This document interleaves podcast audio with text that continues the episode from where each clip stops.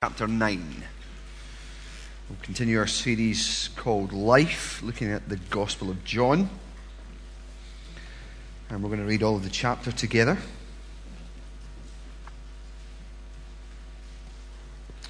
Uh, but first, let me lead us in prayer, asking for God's help in understanding this tonight. Lord, we know that all creation declares your glory. The skies proclaiming the work of your hands day after day, pouring forth speech night after night, displaying knowledge. In creation, we hear your voice. In creation, we see you. But we pray with thanksgiving tonight that you have given us more than just this general revelation. You have given us the very special revelation of your holy words, that you have spoken clear words, words which unstop deaf ears, words that give sight to the blind.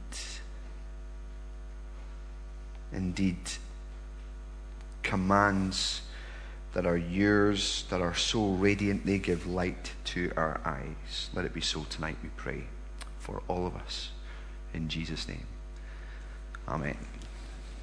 So let's read John chapter 9 together, reading from verse 1. As he, that is Jesus, went along, he saw a man blind from birth.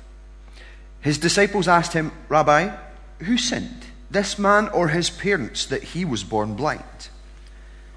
Neither this man nor his parents sinned, said Jesus, but this happened so that the work of God might be displayed in his life. As long as it is day, we must do the work of him who sent me. Night is coming when no one can work. While I am in the world, I am the light of the world. Having said this, he spit on the ground made some mud with the saliva, and put it on the man's eyes. Go, he told him, wash in the pool of Siloam. This word means sent. So the man went and washed and came home seeing. His neighbors and those who had formerly seen him begging asked, Isn't this the same man who used to sit and beg? Some claimed that he was. Others said, No, he only looks like him. But he himself insisted, I am the man. How then were your eyes opened? They demanded. He replied, The man they called Jesus made some mud and put it in my eyes. And he told me to go wash, go to Siloam and wash. So I went and washed, and, and then I could see. Where is this man? They asked him. I don't know, he said. They brought to the Pharisees the man who had been blind. Now, the day on which Jesus had made the mud and opened the man's eyes was a Sabbath. Therefore, the Pharisees also asked him how he had received his sight. He put mud on my eyes, the man replied, and I washed, and now I see. Some of the Pharisees said, This man is not from God, for he does not keep the Sabbath. But others asked, How can a sinner do such miraculous signs? So they were divided. Finally, they turned again to the blind man. What have you to say about him? It was your eyes he opened. The man replied, He is a prophet. The Jews still did not believe that he had been blind and had received his sight until they sent for the man's parents. Is this your son? They asked. Is this the one you say was born blind? How is it that now he can see? Well, we know that he, we know he is our son, the parents answered, and we know he was born blind. But how he can see now or who opened his eyes, we don't know. Ask him. He is of age. He will speak for himself. His parents said this because they were afraid of the Jews, for already the Jews had decided that anyone who acknowledged that Jesus was the Christ would be put out of the synagogue. That was why his parents said, He is of age. Ask him. A second time they summoned the man who had been blind. Give glory to God, they said. We know this man is a sinner. He replied, Whether he is a sinner or not, I don't know. One thing I do know I was blind, but now I see. Then they asked him, What did he do to you? How did he open your eyes? He answered, I have told you already, and you did not listen. Why do you want to hear it again? Do you want to become his disciples too? Then they hurled insults at him and said, You are this fellow's disciple. We are disciples of Moses. We know that God spoke to Moses, but as for this fellow, we don't even know where he comes from. The man answered, Now that is remarkable. You don't know where he comes from, yet he opened my eyes. We know that God does not listen to sinners, he listens to the godly man who does his will. Nobody has ever heard of opening the eyes of a man born blind. If this man were not from God, he could do nothing. To this they replied, You were steeped in sin at birth. How dare you lecture us? And they threw him out. Jesus heard that they had thrown him out, and when he found him, he said, Do you believe in the Son of Man? Who is he, sir? The man asked. Tell me so that I may believe in him. Jesus said, You have now seen him. In fact, he is the one speaking with you. The man said, Lord, I believe. And he worshipped him. And Jesus said, for judgment I have come into this world so that the blind will see, and those who see will become blind. Some Pharisees who were with him heard him say this and asked, What? Are we blind too?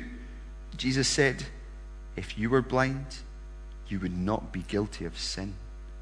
But now that you claim you can see, your guilt remains. Amen.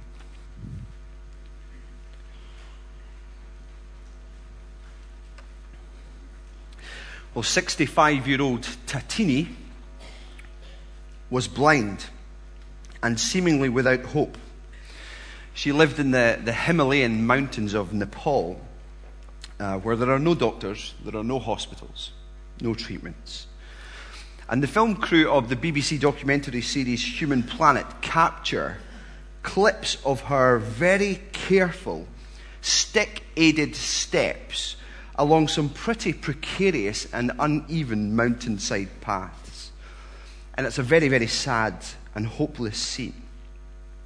Hopeless, that is, until Dr. Ruit from Kathmandu arrives with medical staff and surgical instruments in tow. They operate on Tatini and others in the villages around who are blinded by severe cataracts mainly because of the altitude and exposure to the sun's rays. And most remarkable part of this documentary is Tatini was having her bandages unwrapped from her head and removed from her eyes. As the doctor unwinds the bandages, Tatini squints a little bit at first when the last section of the bandage is taken off. That's a good sign. And he says to her, Look at me. Do you see? She said, I see your nose and Dr. Ruit says, Can you touch my nose with your finger? And with joy in her face, bingo, first time. Wasn't that great? Great thing to see. And then a great thing to see. Immediately, the, the camera shot moves from this rather tense moment. Will she see? Will she not see? To this point where there are four or five of these 65 year old women dancing around in their Nepalese way. And then it cuts again to her as she says, Moments ago I couldn't see, and now I can. My heart is filled with light. Oh, that was a tearjerker if ever there was one. I was trying to hide my face from Catherine, the man of the house. I do not cry. But what a picture it was of the gospel.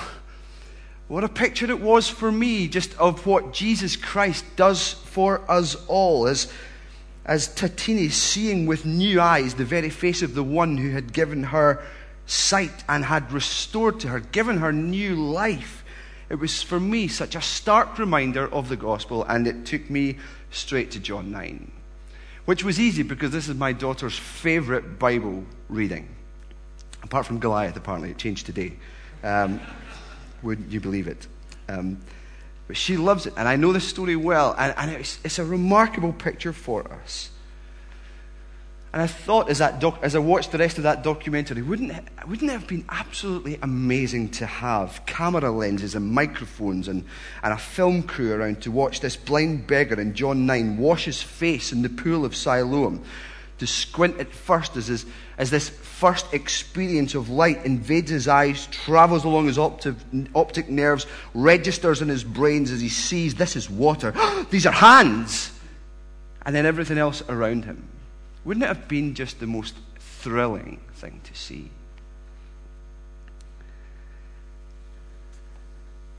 What amazing feeling it must have been for one who was born blind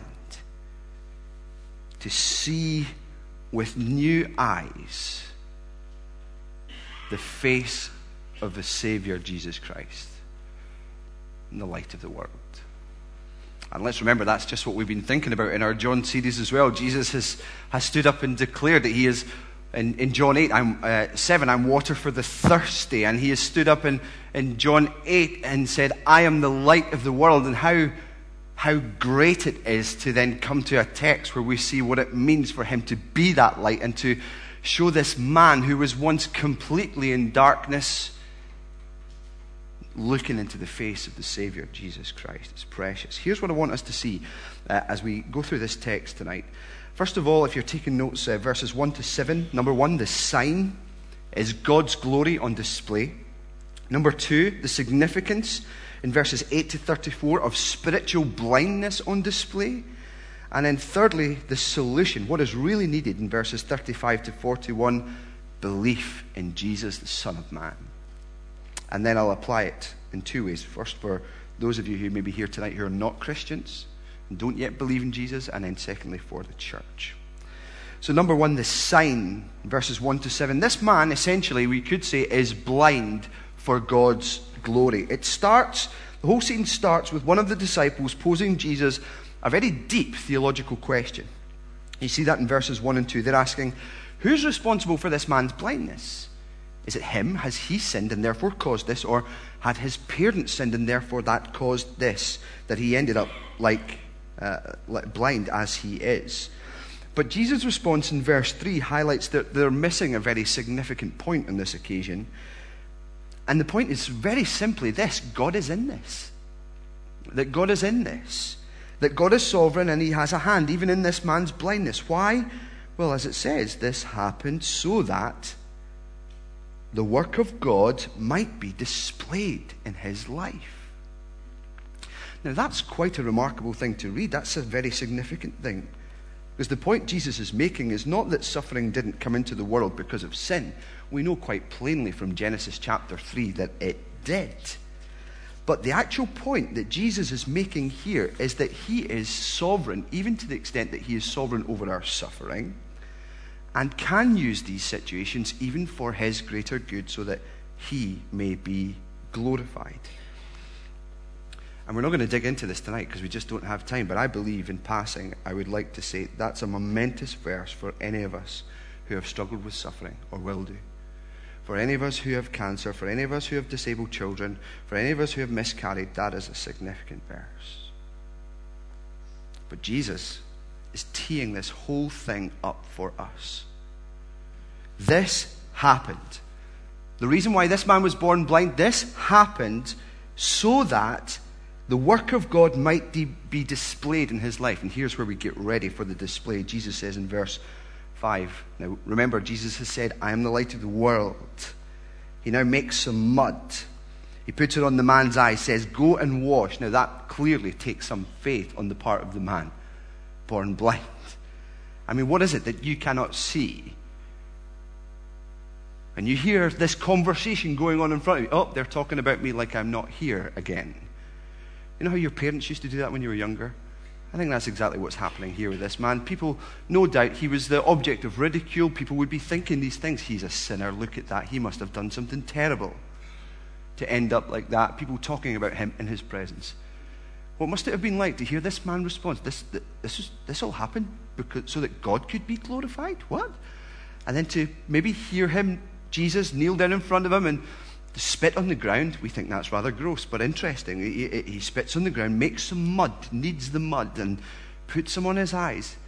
It's an interesting scene. How would you feel if you were blind in that situation and someone came up to you and just started putting things on your eyes that were made partially from spit? You would not be impressed. He goes. He takes Jesus at his word. He, he heeds his instruction. God's glory is maybe ringing in his head, thinking, if I, Um, if I go to Siloam, am I going to be, is this going to be glorifying to God? He goes, takes that faithful step, washes no camera crew, but we see he came home seeing. Verse 7. It's an incredible thing to see. What a glorious, miraculous thing that Jesus is able to do. As Andy has already highlighted for us, uh, as he led the service, Jesus, who, well, we will see shortly, who can with a shout raise a dead man to life. With a word of power, take a man who was lame for 38 years and tell him to pick up his mat and walk. Jesus can perform such miraculous signs. And those signs accent and emphasize and confirm for us the very words that he says when he says, I am the Messiah. Am the King, the one promised of old that God said he would send. And these are the signs that confirm it. It's a call for faith on our behalf. Do we believe him? Will we believe the witnesses that we will see shortly? I wonder if you can imagine the man's disappointment when his neighbors find it easier to believe in verses 8 to 12 that the blind man had just disappeared and that the man in front of them was just someone who bore an odd resemblance. Isn't that funny? Funny that he looks just like that beggar. And you can hear the man. I'm, I'm the man. It's me. I am the same man. What do I have to do to convince you? But here's where we see the real significance of what's going on. In verses 8 to 34, when the man is brought in before the Pharisees, and here's where we see so, so clearly there spiritual blindness. And as we walk through this, you'll see this, I hope, really quite clearly. You have set up for us the, the spiritual blindness on the Pharisee as one track, and then right alongside that, the twin track of that, the, the progressive seeing and the eyes of faith, indeed, of the man who was blind, but who can now see. So in verses 13 to 17, they call the man in, okay? And they quite simply say, Jesus is a sinner. Oh, Sabbath breaking. He's done it again. Our law says that if you break the Sabbath, therefore you must be a sinner, and the Messiah, well, he's surely not a sinner, so de facto, since he did this, he must not be this. Well, that starts off a bit of a debate. Even to the point where they say, verse 17, Who do you say he is? Which is an important question for all of us, a question we must all answer. What do you have to say about him? It was your eyes he opened. The man replied, Well, he's a prophet. Which is an interesting progression, isn't it? Because look back with me to verse 11. When people were demanding of him in verse 10, How were your eyes opened? Verse 11 says, The man, he calls him a man, the man they call Jesus did this. And now, maybe the truth of this is starting to sink in a little bit more for him as every piece of light and information invades his eyes and fills his head with an awareness that he is, as it sinks in truly, he has been healed. The man replies, He's a prophet. He is concluding no man, no mere man could do this. And he's right. Well, then they start to discredit his testimony, don't they? We don't believe you. Let's get his parents in. Let's get his parents in. It reminded me of my days at school, just to confirm what is true or otherwise. Let's get the parents in. And they call him in. Is he, was he born blind then? But did you notice the way they even asked that question? Is this your son, the one you say was born blind? So they're giving themselves a little bit of rope in order to hang them as well as him. Such is the wickedness, sadly, of their hearts. Is this the one you say was born blind, hinting at their doubt. How is it that he can now see? Well, the interesting thing is that they corroborate uh, his testimony, don't they? Verse 20, we know he is our son. There's one question answered. We know he was born blind. There's the second question answered. But then the pivotal question how is it that he came to see? They don't know. So their testimony basically establishes that a miracle has truly taken place, but then they shrink back a little bit in some sense. Maybe this is the first time they've actually seen the man, their son, who can now see. Maybe, and they're, they're, it's a shame, isn't it? If that is the case, they may be fearful of engaging in this man's joy and rejoicing in the fact that their child can see. Wouldn't you be happy if your child had been blind for such a long time and they could then see? How would you feel if some seemingly religious zealots stopped you from participating in that because you were scared of them. Because I think that's what's going on here. The threat for them is that they were going to be put out of the synagogue, which I don't know how to describe that really for us. It's, it's almost the equivalent of losing your, your job, your, your driver's license, and becoming declared bankrupt or something all in the same day. There's, there was very much a case where if you were put out of the synagogue back in those times, you, you, had, you had no social standing. You could not trade. You were getting ready for a life of poverty. And don't even think about moving because we'll send word with you. You know, it, it was that bad. So the, the Jews, the religious leaders at this time, said anyone who says that Jesus Christ is the Messiah, in other words, the very person he was claiming to be, you're going to be put out of the synagogue, you're going to be ruined. Those are bad tactics. They call the man in again, verse 24 and following. And the first thing they say to him, Give glory to God, they said, which is reminiscent of Joshua chapter 7, where Achan has sinned, is hiding some plunder in his tent, not telling anyone about it. But he is called to tell the truth by Joshua and the elders. So they say the very same thing. This is a solemn charge for them, for, the, for this man, and this was a solemn charge for them to make. They know exactly. They think they are high and mighty. They think they are the ones in a righteous position here. Give glory to God, they say. Tell the truth.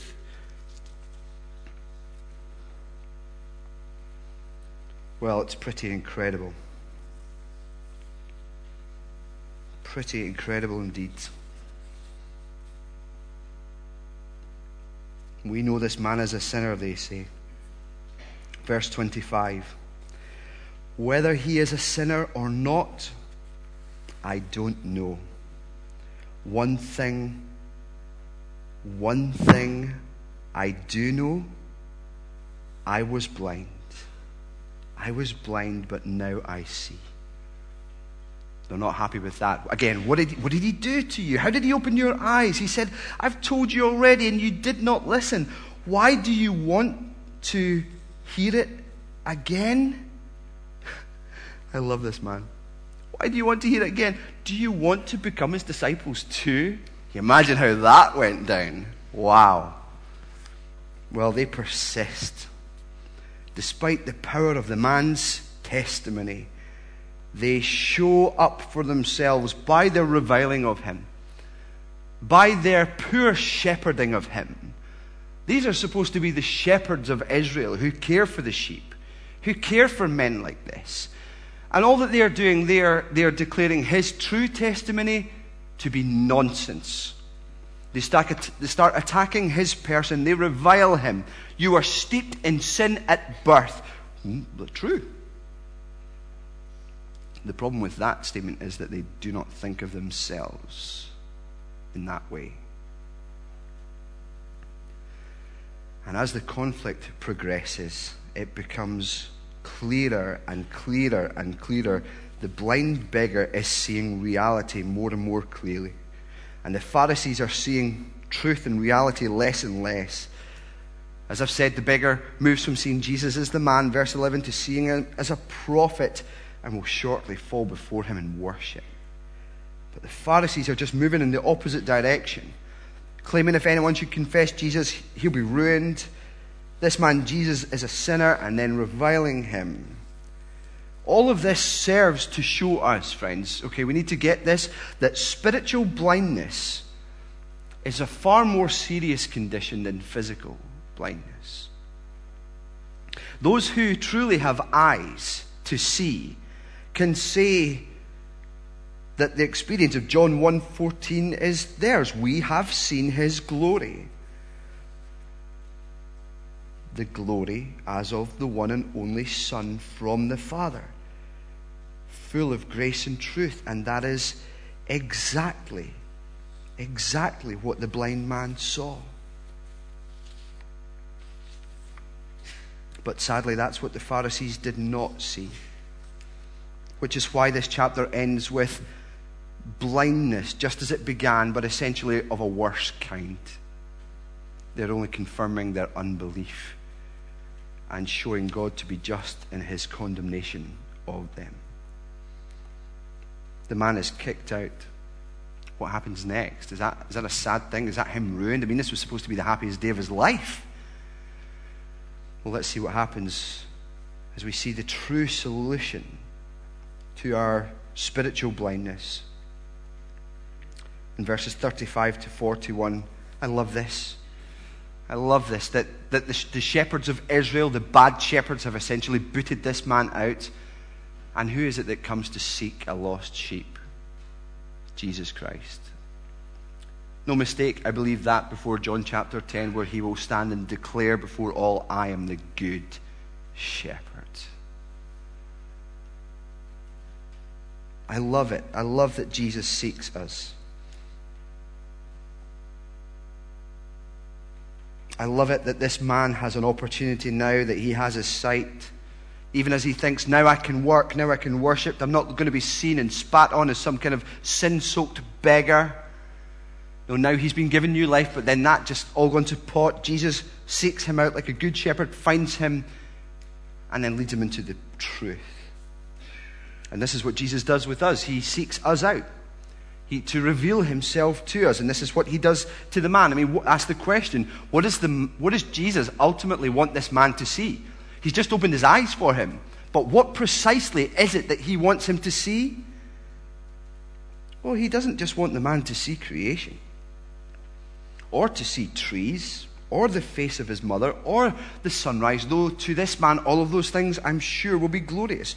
Jesus wants the man to see Jesus for who he truly is the Son of Man of Daniel 7. Jesus heard that they had thrown him out and found him. He said, Do you believe in the Son of Man? is the first question. First question. This is what the healing is all about. This is where God's glory is about to be truly displayed, even greater sense than the miracle of physical sight being given.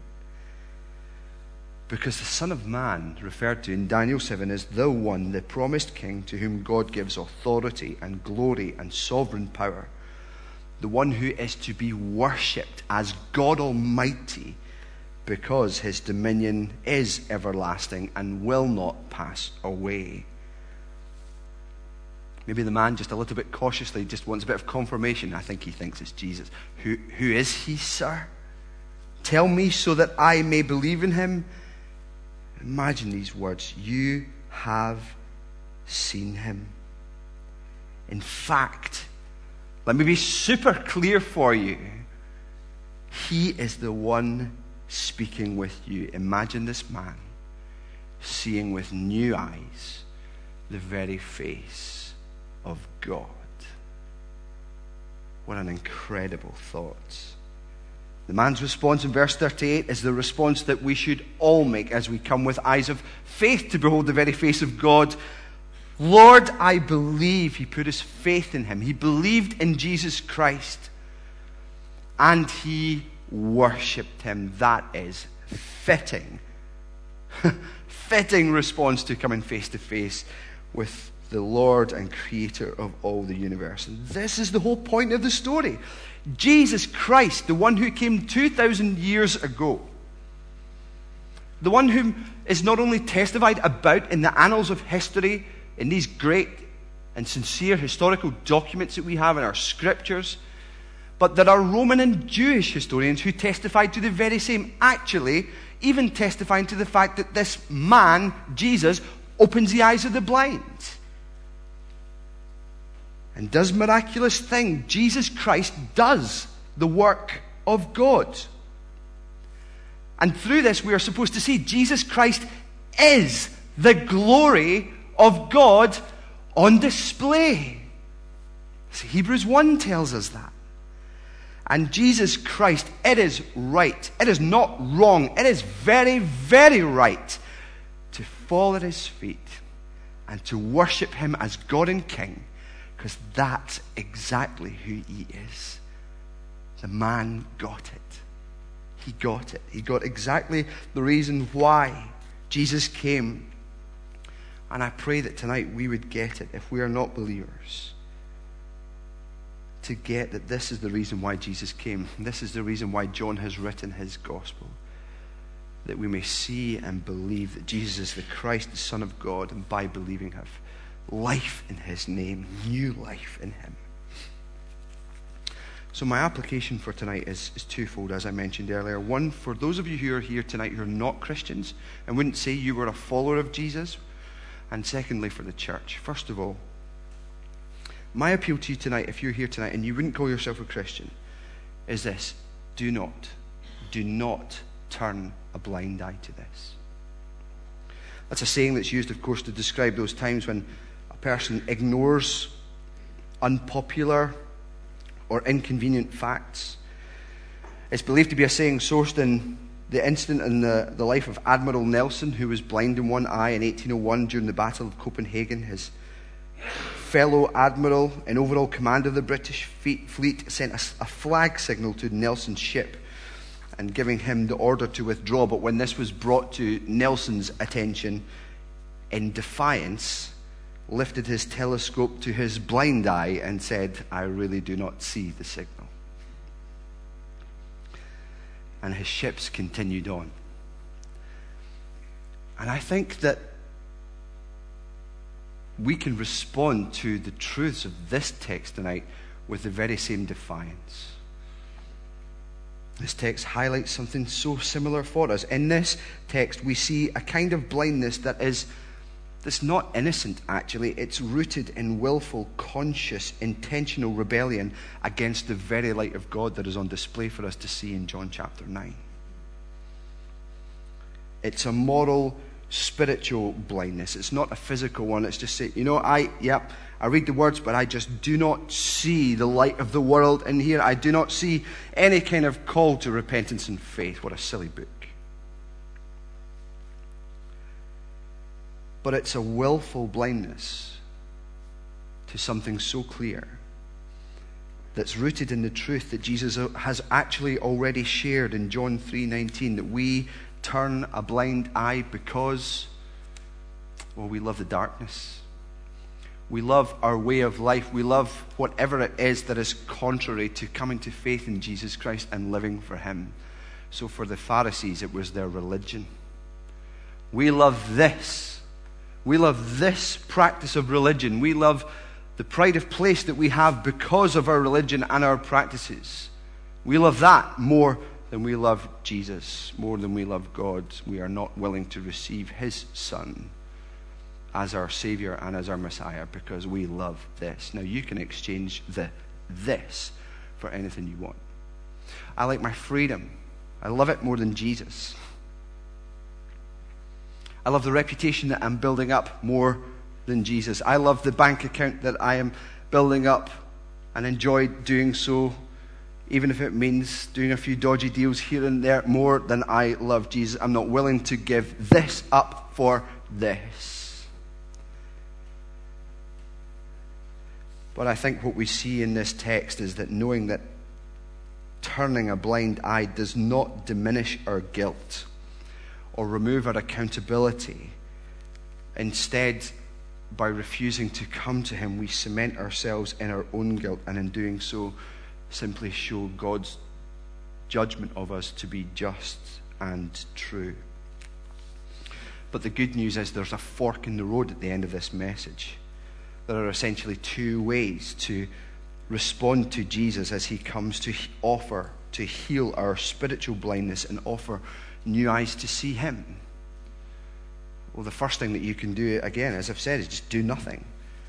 And if you don't, if you're here, you don't believe in Jesus, don't be mistaken by thinking that you actually need to commit some scandalous sin in order to put yourselves at odd with Him. Jesus has already said, Whoever does not believe stands condemned already because he has not believed in the name of God's one and only Son. So you need only do nothing. You need only sit still. You need only go out here thinking nothing about this, but just thinking about whatever it is you want to think about. Or you can do as the blind man did with faith go, wash, and come home seeing. Take Christ at his word when he says what he says in the first half of verse 39 and believe in Jesus. For judgment I came into this world that those who do not see may see. The light of the world came to give us such sight. So go to Christ now, confess your sin. Wash yourself in the blood that he shed in order to make forgiveness possible for you and reconciliation with God possible for you, and come home seeing with new eyes the glory of God in the face of Jesus Christ. You can do that by singing our closing song. But before we sing that, I, I, I believe we're often speaking tonight in these evening services largely to the church, to believers. And I believe that this, there is a closing word for the church in this. We're a seeing congregation, according to this text. We are a people who have seen the light of the world and who have truly responded accordingly. And we are told that God has made his light truly to shine in our hearts. We're told this in 2 Corinthians 4. We've already been told in that text before we come to this that in, in the case of the people of this world, the God of this world, the devil that is, has blinded the minds of unbelievers to keep them from seeing the light of the gospel of the glory of Christ, who is the image of God. So again, people who aren't, who don't believe in Christ are blind. That's the gross majority. 98% of the people in our city are like that. And the work of God is needed in their lives so that they may be given eyes to see. But listen to the solution to this blindness the agency of this, this light being channeled to them. God, who said, Let light shine out of darkness, had made his light shine in our hearts. Whose hearts? Our hearts. To give us the light of the knowledge of the glory of God in the face of Jesus Christ. Be clear in what that text says. That light is our possession now. That light is our possession then what are we to do with it? Well, I think God sends us to open eyes. God sends us as his human agents to open eyes. Look back with me at chapter 9 and verse 4. And don't miss this. As long as it is day, we, we, we must do the work of him who sent me. It's not just Jesus saying, I, I alone must do the work. No, we. He's talking to his disciples. We must. The church must. The true followers of Christ must do the work of the Father who sent Jesus to be the light of the world. We must share that light and share it well. Remember Tatini? Back at the start of our sermon, the Nepalese lady who was blind you know, she could not get to that doctor on her own. Do you know she actually needed a man, a friend of the family, to carry her 10 kilometers on his back? On his back. Well, I believe we are to do the very same. We are to carry our brothers and sisters, our family members who don't know Jesus, our friends, our colleagues, and carry them as much as we can to behold Jesus Christ. Take them with our gospel words, carry them with our gospel conduct. That they too may have that opportunity to see Jesus Christ for who, who he truly is as the light of the world. And I believe we take this light and do with it the same as what Jesus told Paul to do with it when he appeared to him on the Damascus road. He said to him, Now get up and stand on your feet. I have appeared to you to appoint you as a servant and a witness of what you have seen of me and what I will show you. And he says simply, I am sending you to them to open their eyes and turn them from darkness to light and from the power of Satan to God, so that they may receive forgiveness of sins and place among and a place among those who are sanctified by faith in me. Jesus says to his disciples, and I believe he says to us, I am sending you, you who are believers, to open their eyes. And are we ready to obey that call? Will we fill our mouths with gospel words this week and speak freely? This is what I find myself praying for more and more. Lord, let us be a church that is filled with a passion to open the eyes of the blind. Let it be so for your glory. Let's pray.